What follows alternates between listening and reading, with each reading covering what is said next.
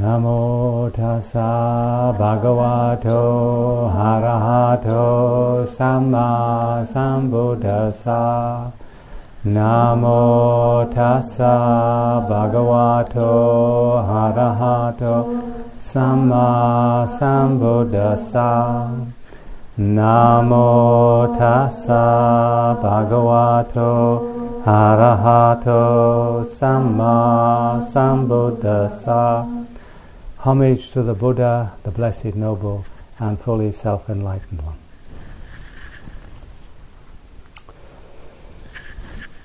Uh, I thought we'd talk a little bit um, tonight about um, those qualities that um, we can develop in daily life. Um, just a little bit of reading I've done over these uh, past couple of weeks, I think. I've come across this word dignity.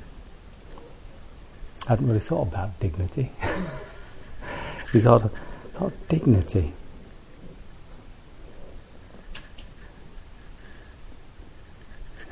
it's, not a, it's not a common or garden word, is it? Dignity. We, we sort of associate it really with emperors, don't we? Royalty, aristocracy. Uh, they act in a dignified way. Of course, it, don't they? no, sorry. in the past they did. In the past they did. Well, I think they did.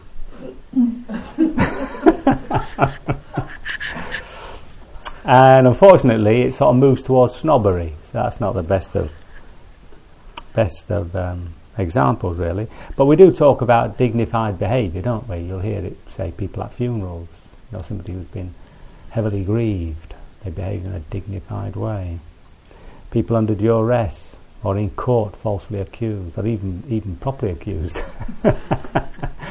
sort of act in a sort of a dignified manner. Sort of a certain bearing, isn't it? But that bearing is um, it's out of a certain qualities that we have in us, isn't it? Um, I I don't know how many of you uh, saw the I think it was YouTube, wasn't it, of of uh, Saddam Hussein's execution. Did anybody see that? No, I did. I thought later on I'm gonna later on I'm going to talk about uh, what we shouldn't be putting in our minds. and you have to say he was uh, surrounded by jackals. Absolute jackals. It was awful. Um, just the cruelty of it. I mean, the one or two were trying to give him instructions on what was going to happen, but the rest were taunting him. And within all that, he seemed to maintain, uh, well, you know, you could talk about a dignified bearing. Sort of maintained. Uh, he must, I mean, that, that sort of, perhaps that cool stillness that comes when you know, you know, you're going to die. I don't know, but I, I, I was quite amazed by that. And his daughter then um, wrote or spoke saying that she was proud of her father in the way that he faced his death, you know. Charles the First, Charles the First, isn't it? Yeah, he got his head chopped off. So he was, he had a certain dignity.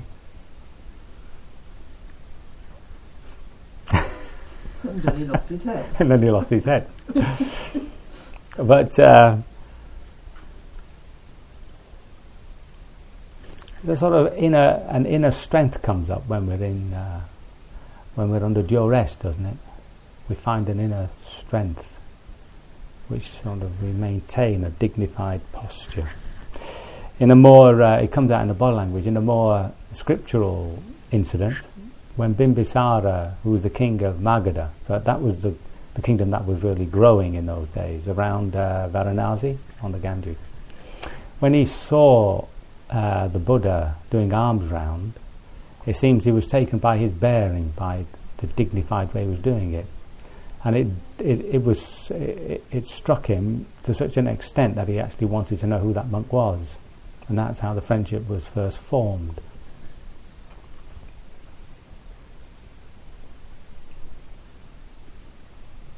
It's to do with self worth, isn't it? To feel worthy of yourself, to, to feel to have a sort of dignified bearing. I mean, that can slip into pride. But there must be some sort of um, self worthiness, I think, in the word dignity. Hmm.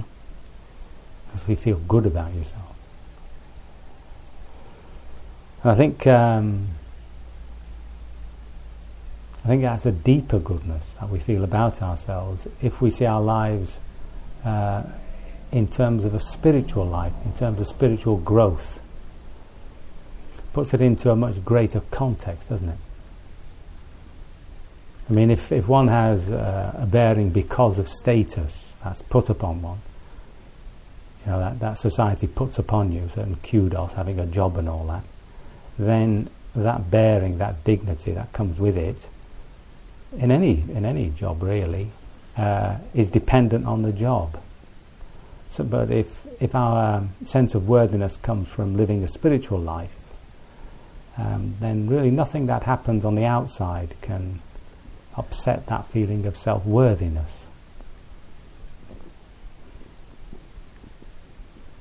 That's a theory.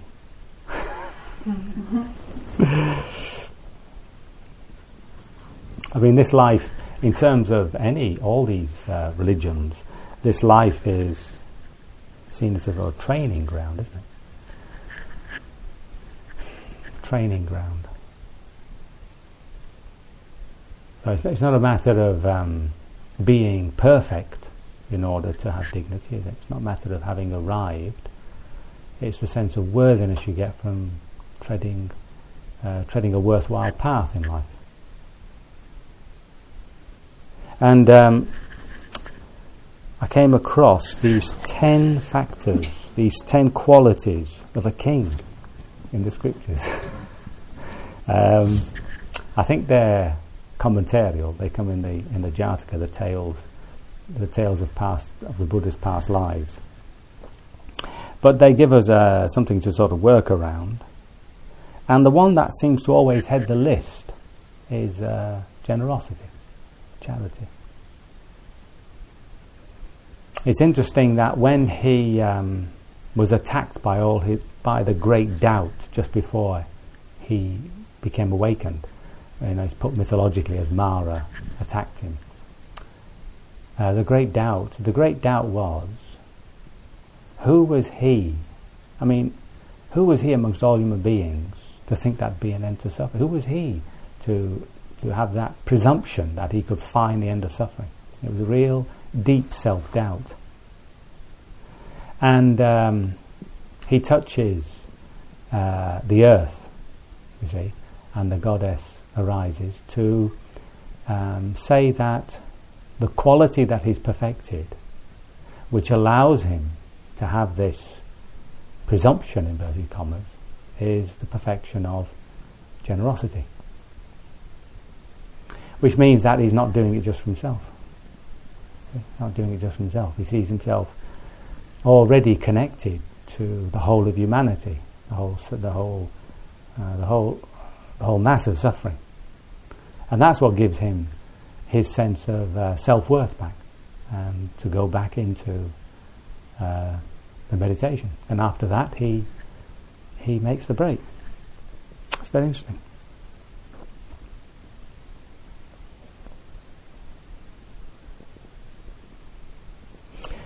That's a quality of uh, not getting flustered, not getting angry when we lose something or when somebody takes something.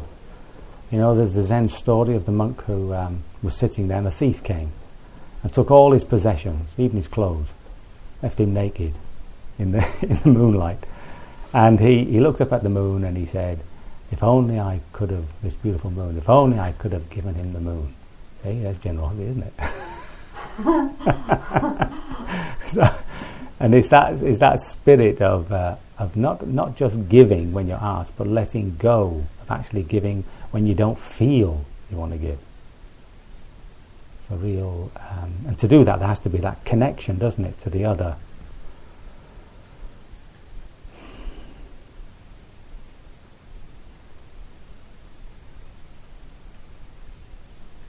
Generosity. Um, the more generous we are, the more it mirrors back to us our lack of possessiveness. And when we're generous, we let go of something that we could have used for ourselves. Yeah? Either our wealth or our time for ourselves. Uh, just to do that is to let go of the self. I mean, that's, that's the practice of undermining the self view in action. It's not this business of undermining self isn't isn't just an act of insight, like when we observe things as separate and all that. It manifests in our virtues. And generosity, the Buddha puts it always at the head of a list. Because, because as the more generous we are, uh, the more we have to renounce. And that process of renunciation is the spiritual path. Yeah? It doesn't mean to say that you have to actually let go of everything, but you have to have that attitude with everything of being able to let go of it, should occasion demand. Yeah?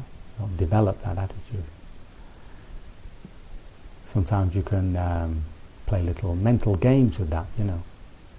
Like take the most treasured thing you have and then think about it being stolen, being lost. I mean, would it be that? Would it be that important? Yes. so, you know, can can you let go of something treasured? See, just do a mental game with it.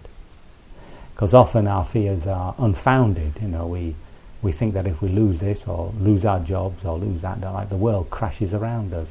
But if you just turn it into a little story within the mind, using the creativity of the mind to set up a certain situation, a thought experiment, you know, then you, you see there's nothing, like nothing, even, even to the point of losing your life. You can try that one. It's a bit heavy. uh, last year I went to Auschwitz and um, just heroic stories around all those years of, um, of that camp. Um, Auschwitz. Mm.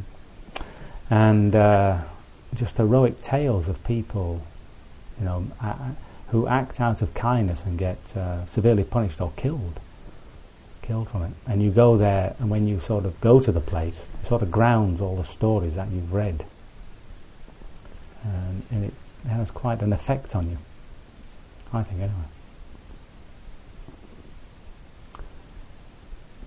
So even to the point of being able to let go of our lives, that's the ultimate generous act, isn't it? No greater gift hath man and all that. So this generosity digs deep. It's a, it's a profound um, virtue, isn't it? Generosity. Then the next one is morality. Um, here we can take it more in the sense of not doing what is wrong. It's keeping the basic precepts.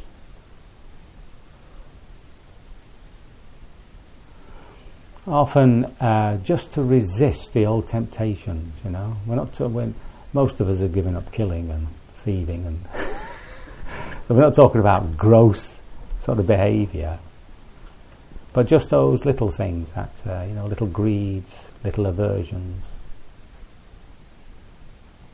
and just to work with them, just to see them as as um, ways of developing that strength of resisting temptation. Um, even at the more these more subtle levels where we can't talk about good and evil, we're talking about unwholesomeness. We're talking about um, unskillful behaviour. You know, just attachments to a certain routine in our lives, or the morning cup of tea. That's difficult. and just to sort of play little games with ourselves of, you know, like, what happens if I don't have my lapsang souchong this morning? Go through the hell of letting go. you know, and just, and what that does is it builds up your, your, your will, you see, your will to resist what is unwholesome for us. And um, the idea is, of course, that you, you keep doing it until until you've lost uh, a real connection with it. And then when you go back into it, to um, is that a door? Is it? There we are. The cats have come. What to do? the cats have arrived. Fancy. Um, So you're trying to go back into the routine, see how it is. well, it's a case of uh, breaking routine. You know, the practice is really getting rid of habits and getting other habits. But as soon as we get a habit, we tend to hold on to it. Even meditation becomes a sort of obsessive, can become an obsessive thing. You know, you think your day will collapse if you don't do your 40 minutes. It's a case of tempting, tempting oneself to, to let go of things that we become attached to. And it strengthens our character, strengthens the will, you see. The ability to resist temptation. And it's not necessarily anything which is negative. Well, you, you were talking No. about a morning cup of tea. There's, there's actually nothing wrong with a morning cup of tea. No, that's what I mean. Of, of breaking the habit because Mm. you, you become attached to that particular pattern Yeah. of behaviour. Yeah. Yeah. Because uh, the self comforts itself in little ways. Yeah. You know. In Christian literature, they're called imperfections. imperfections. But the purpose of that is to um, is again to renounce, and in so doing, you you know you create a certain a certain inner strength. This is the point, and I think that's that's one of these things about when you see somebody who has a who has dignity, to use that word, a sort of an inner strength, and it comes from uh, being able to resist what is harmful.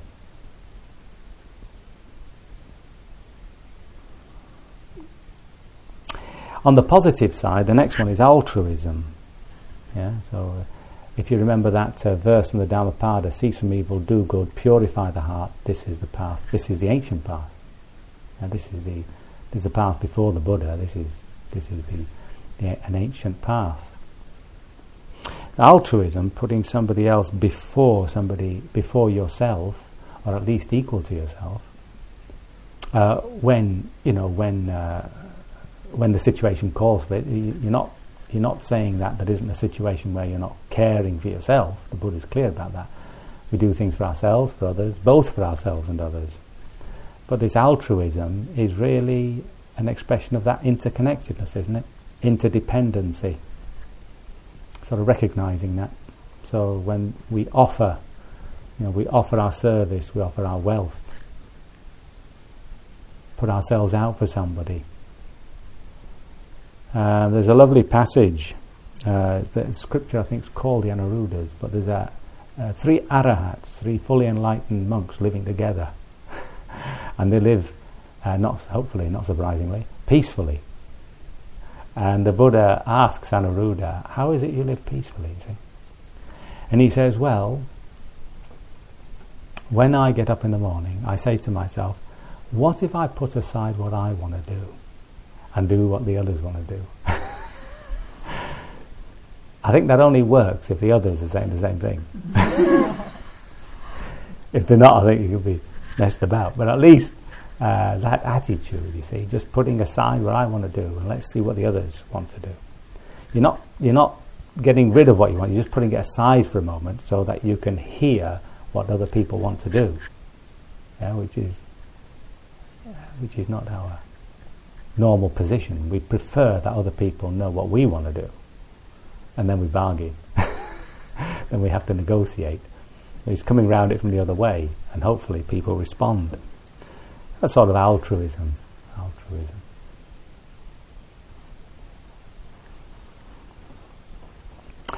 Honesty. I think honesty is a great part of this bearing, dignified bearing. Honesty. Truthfulness with ourselves, truthfulness with others. Not to trick people, not to exaggerate. Huh? I mean, that's, that comes close to humility, really, in, in its proper sense of knowing who we are, you know. Uh, it comes in all sorts of ways, honesty. Sort of to do one's due at work, you know, to give of one's best at work. In business. See, um, it's funny, on a retreat there was somebody, he was into um, buying and selling. And he says he can go to a house and somebody will show him something who hasn't seen the antiques uh, roadshow. and he'll, he'll, he'll sort of get out of them that they don't really know his worth. So now he can really say, well, look, I'll give you 20 quid for that. You know, I'll take it off your hand for 20 quid. and he always sells it for a couple of thousand. And it, I could see he was confused because this was business. This is what you did in business. But there was some doubt in his mind because he asked, you see. I mean, what about that, you see? And uh, before I could say something, um, you know, I just let it rest in the air, just what the others would say. And there was another businessman there, you see, and of course he went on about integrity. we sort of blew that one out of the water, really. But it's funny how you can confuse yourself, you know, by uh, having different aims. So this person's aim, of course, was to make money. it's not his fault the other person didn't know what it was worth. They should have known better. It's not his problem, is it? So that sense of uh, integrity, I think, is part of part of the quality of, of dignity, to use that word.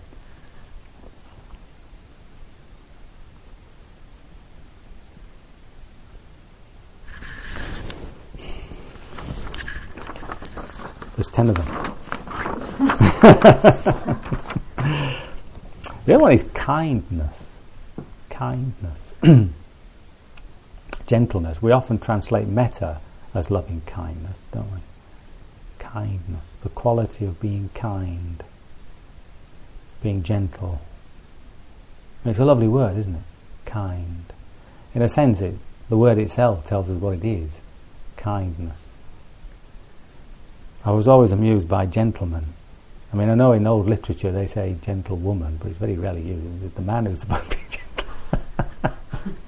gentle. a gentleman. Interesting, eh? Gentle. Kindness, yeah. Uh, often it's to see the fragility in others, isn't it?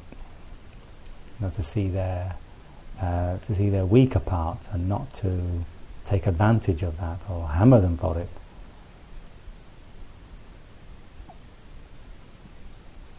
often you can get uh, you can ask people to do things which they wouldn't do if it weren't asked with kindness.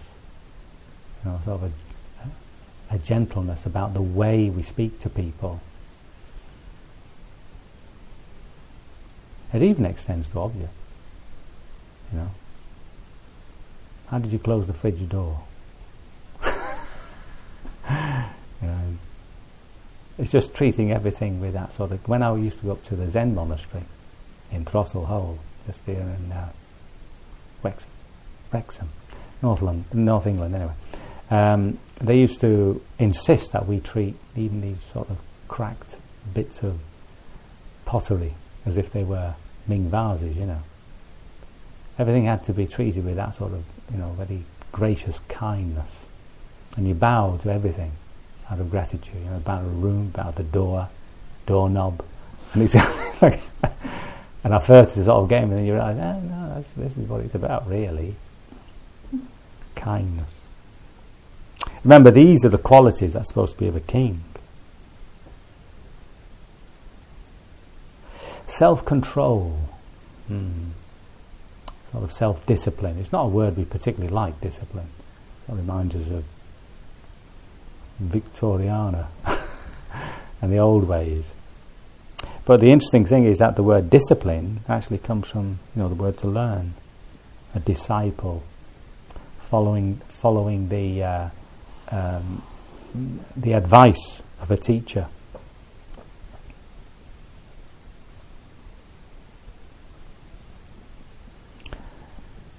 On this course, for instance, the, the schedule was your discipline.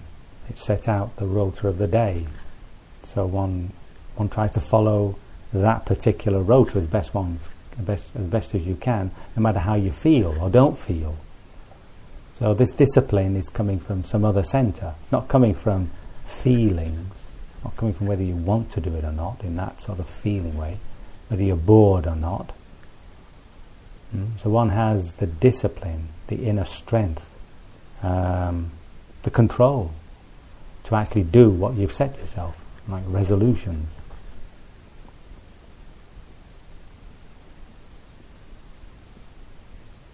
There was a robbery in Bishop's Castle, just down the road, it's a close town to us. And I was in the um, builder's merchant's yard. And um, they said there'd been a robbery in Bishop's Castle. I said, oh. I said, why? I don't know why I said why.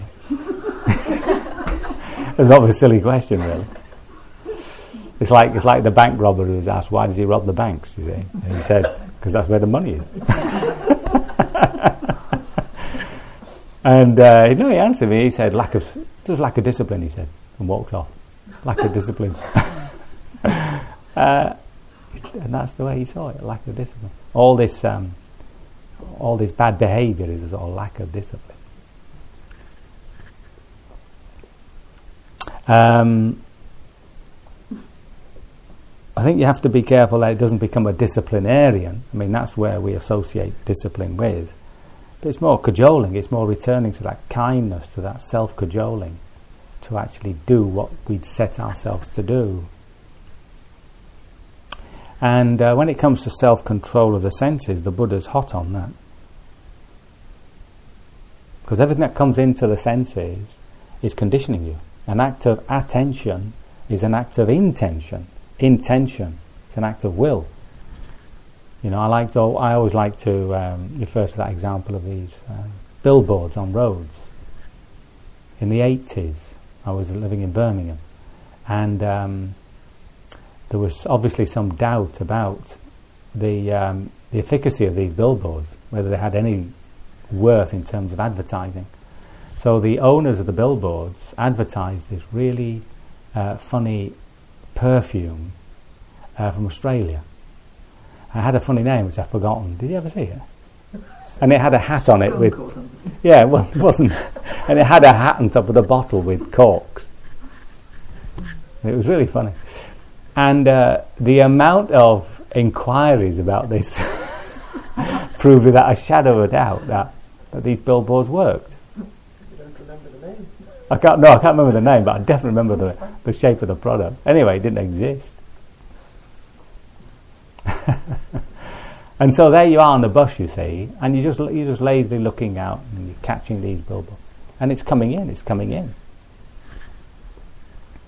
So the Buddha always talks about uh, restraint of the sense bases, restraint of the sense bases. So we have to. Um, be careful about you know what we put into our heads, you know what we see on TV, uh, stuff we read.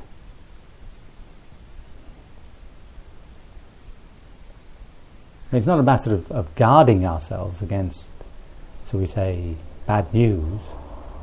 But it's just, just being, you know, just recognizing that what we put into the mind has a conditioning effect, that's all. Now remember that these conditionings are not everlasting. It's not as though, oh my God, I'm bound to go to the Avici hell or something. It's, it's a case of recognizing that, you know, if, if there is a negative conditioning in the mind, then we're going to have to suffer, stay with, be patient with that conditioning coming out and exhausting itself. That's all. But once we put a conditioning in the mind to which we're attracted, then there'll always be that. Every time you put it in, you're reinforcing that conditioning. That's the problem so it becomes more and more difficult not to resist, uh, more and more difficult to resist the actual temptation. So this uh, self-control uh, is is absolutely necessary, really, the spiritual life. See, the Buddha, all these rules that we have, it's 227 on the last count. so, so many of them were to restrain the monastics from doing things. I mean, one of them was food. Uh, in the early times, the monks and nuns could go out any time with their bowl, collect a bit of food, go back, have a munch. There was no rule as such. And then the lay people started to complain. They said, look, your monks are turning up any time of the day. and they're all rushing off with all this food, you see. So then he made this rule. He said, um, from now on, you have to go out in the morning, and you can only go out once, and you have to eat it by midday. And the monks didn't like that. They rebelled. They said, no, we're not having that. Uh, but eventually they, they sort of came to their senses and, and agreed to have it. And there were proper arguments like, well, everybody cooks the best food in the evening. You go in the morning, all you're going to get is rice. but he wouldn't have it. I can't forgive him. and you get things like that. There was once uh, he saw monks coming away from a village or something with loads and loads of cloth. So he thought, well, that's not right. For robes. Because by that time, obviously, they'd, uh, they'd become well established in society and were getting lots of presents from, uh, of gifts from lay people. So he himself went out and uh, seemingly tried, tried to eat. He, um, at night, he, uh, he just put his, uh, he had his two robes, and then uh, as the night got a bit cool, he put another robe on top of it. And then in the early morning, the coldest hour, he needed another robe. So he made a rule: you can only have three robes. The the one, the underrobe, the overrobe, and this, and the the last two he put as one. You have to stitch them together, and that's it. So all these little rules that we have, these institutional rules, are there really to restrain the senses. That's the idea, you see.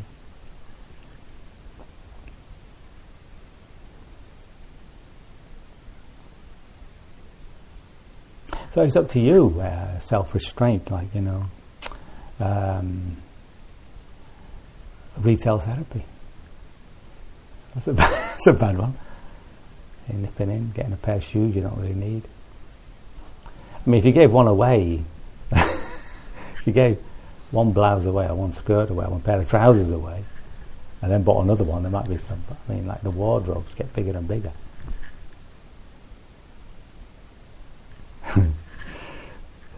Then there's non-anger. Oh, this is a this is a very strange area for us. Uh, righteous. This question comes up often. This righteous anger.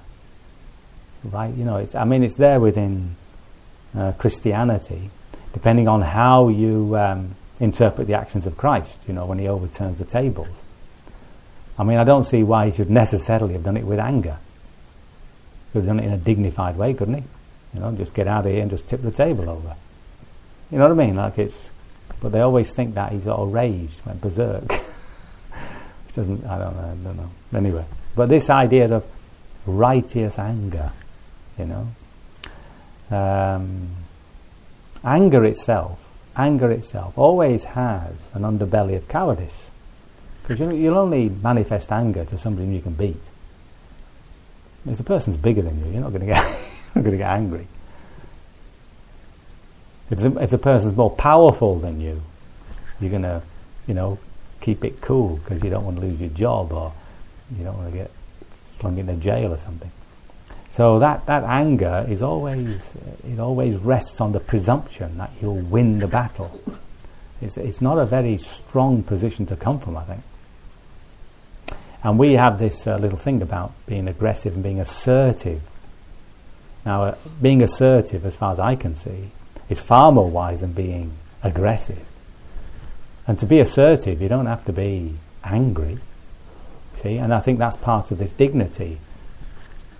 It means that you're coming from the place of truthfulness. And the strength of that. In, uh, you know, today we have this problem of uh, these wars uh, I had uh, just last week, actually. Was it last week or the week before? Anyway, I gave a talk to Her Majesty's Armed Forces on this business of non-violence.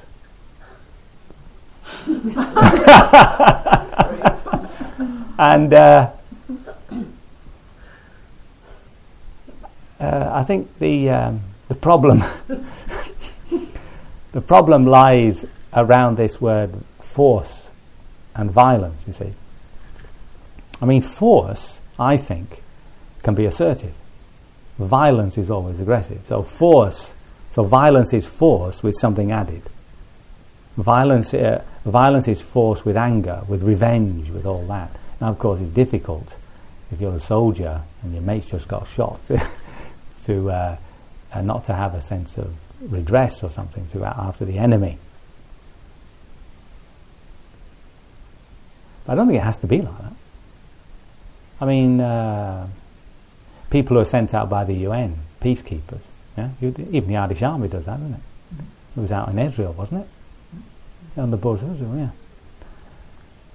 Well, their their job isn't to isn't to kill, but to protect. So it's a very different attitude, isn't it?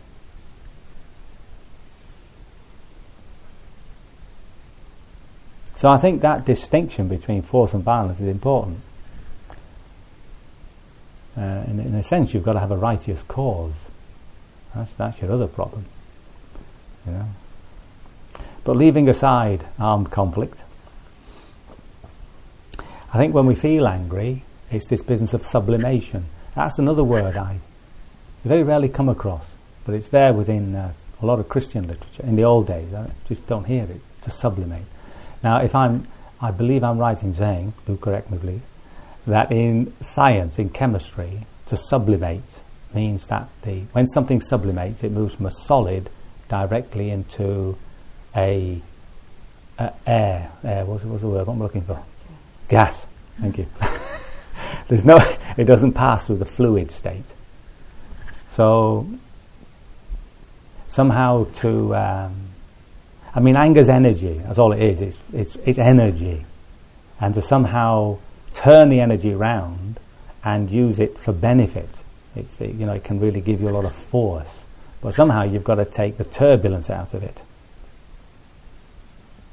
Somehow you've got to drop down to the righteousness of your cause and to work from a base of equanimity. Then it becomes very powerful, I think. Yeah? Your energy your um, uh, just the person's ability to stand their ground without anger has a, a, lot more force than somebody who's jumping up and down. Huh? There's that inner strength, people feel it. I mean, all these people that we, we praise these days, like Gandhi, uh, you know, Martin Luther King, Nelson Mandela, all these people all have that. And that's one thing they've really developed, isn't it? You know, not to get angry when they're being attacked, but to maintain that dignified uh, presence and the strength that comes from it. Very difficult. So that's this uh, non-anger. That was non-anger. And then, um, funnily enough, they, they put non-violence underneath non-anger as, a, as the ninth. I think it's the ninth, is it? No. It's halfway down the list. they put non-violence, harmlessness. I think that's what they mean by that, harmlessness.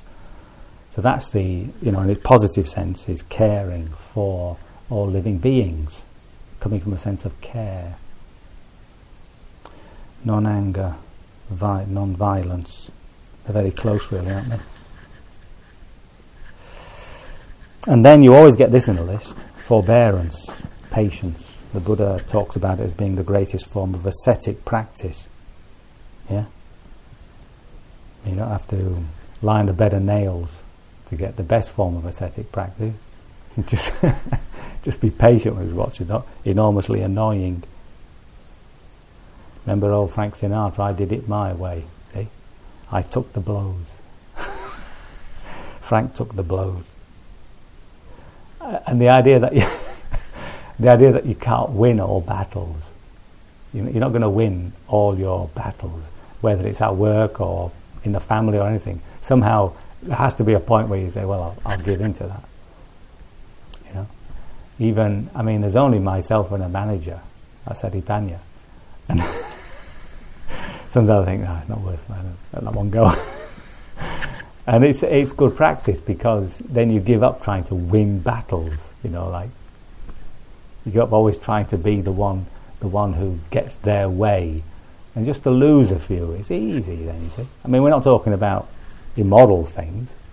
Just you know, doing it my way. When I was a kid, I remember a raging argument between mother and father over polishing shoes. My father, having been in the armed forces, you put the polish on with the cloth and then you brush it up with the brush. Bloody obvious. and my mother, who wasn't trained in these fine arts, just used the brush all the way through. The thing was, the shoe came up just as bright anyway, but that wasn't the point. So, so it, it's a case of you know just uh, being able to sort of give in a bit sometimes. I think that's a quality of patience, forbearance. And in meditation, of course, we are we're, we're learning that. You see, like you want your you want the heart to be other than it is. See, but you can't. You have to let it go. If it feels a bit depressed or a bit anxious or whatever, as soon as you try to get the better of it, then you're in conflict. Um, somehow we have to be able to let the heart do its thing and yet put our energy into the way we ought to be behaving in the present, at the present time. And then deal with heart later. So you don't put yourself in conflict with your own heart, with your own mind, or with your body, heaven's sake. You know, like pushing the body to do things when it's when it's not capable. See these, mm, you know, when somebody comes to meditation for the first time, and they you have to judge, you know, from, from their body. But generally speaking, once you've reached thirty, you know, forget the cross leg business. it's just like it's not worth the pain. I mean, I mean, I did it, but I mean, looking back, I thought, God, it could have been easier. Sat there with raging bull in your knees.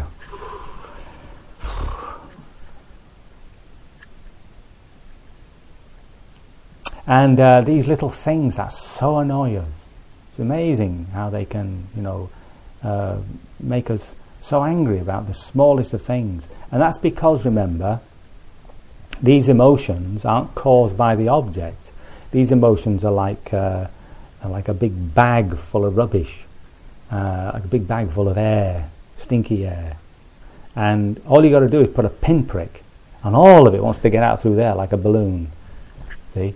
So we've got all this vast reservoir of anger and and uh, self-righteousness and all that sort of stuff. And somebody's only got to, you know, just in the right time at the right place, put a little puncture there, and you go boom, you know, completely inappropriate. you know, you know.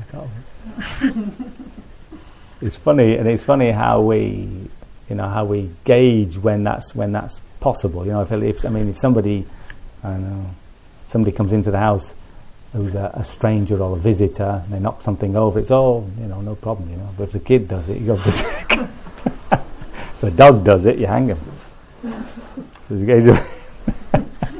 and that sort of inappropriate behaviour that we have, um, you know, just to have, have patience with things, just develop that patience with things.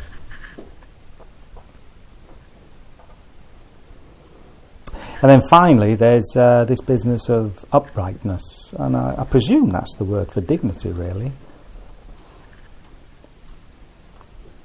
Uh, just the courage to stand up for what one thinks is right.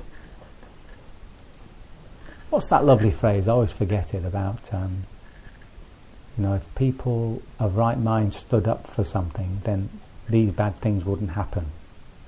If they only spoke their mind and stood up for what was right. I touched upon anybody's memory?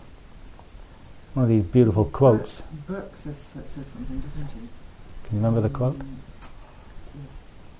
It, it's to that meaning, isn't it? No, no, that's about. No, it, it's a, a different matter. It's a lovely thing, actually. Um, for evil to flourish, it is only necessary that good men stay silent. That's the one. Sorry, it's, it's not. Yes, I- and I want to write that down afterwards. That's all. Could, could you say that again for please? From evil to flourish. For evil to flourish, it is only necessary for good men to stay silent. Yeah, see. And That's it- nice, there, there may be one or two words out of place. I Yeah. know, but it's, that is definitely Mm. it is. Somebody supporting you back there? Right, thank you. That's it. That's it, you see. So that's that sort of uprightness. Um, so these qualities, I mean, we haven't uh, discussed other qualities that we'll, I'll go into a little bit tomorrow. The metta, karuna, the, the loving kindness, the compassion, the joy. These are just things that were listed um, as qualities of a king. Who- Whose list is that? Well, it comes from the Jataka tales. Oh. It comes from later Mhm. uh, commentarial stuff. Mhm. You know, But it's not what the Buddha himself said. Uh, not in so many words. I think, as far as I can see, I don't have my books, so I can't really say for absolutely Is it sure. presented as being from the Buddha or from his advisor? Well, usually the Jatakas are, but they're not canonical. Mhm. They're not. They're not put into the canon as such. But they'll do, won't they? As a list, as a sort of starter. Yeah. It, it occurs to me actually, very interesting. Um, that list is absolutely vital given the nature of kings in those days, and in Mm. fact even today, because without a list like that, you've got mayhem, because Mm. the king is all powerful. Mm. So it's, it's a way of tempering the king's power That's right. to, to Mm. assign him all these qualities. That's right. Uh, in the scriptures, you have this figure of the um, the world conquering monarch, who seems to me to be like the alter ego of the Buddha. So remember when he was born, the wise man said he would either be a world conquering monarch or a fully self enlightened being. And so you have this figure coming up through the scriptures of this uh, very good, uh, very gracious king who, um, who does everything right according to um, the model law, and everything's very peaceful. And if you think about it, um, supposing we just took the first precept, everybody on, on this earth took the first precept, not to kill another human being. I mean, just that, never mind the rest of it.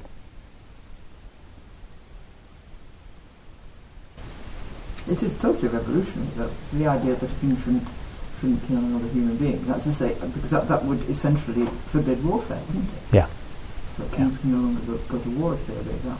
That's right. But by this time, he's conquered everything anyway. Right. He's rolled his wheel. He doesn't have any opposition, really. Um, there is a nice little scripture where there's lots of robbery. The, the kingdom sort of goes into disarray because he's not kept these rules. And the advice is given by um, the uh, by maybe by the Buddha in a previous life or something. Um, is that he ought to stop inequality of payment. There shouldn't be anybody who's poor. It says when you when you get rid of poverty, then the stealing stops and the and the hatred stops and the killing will stop.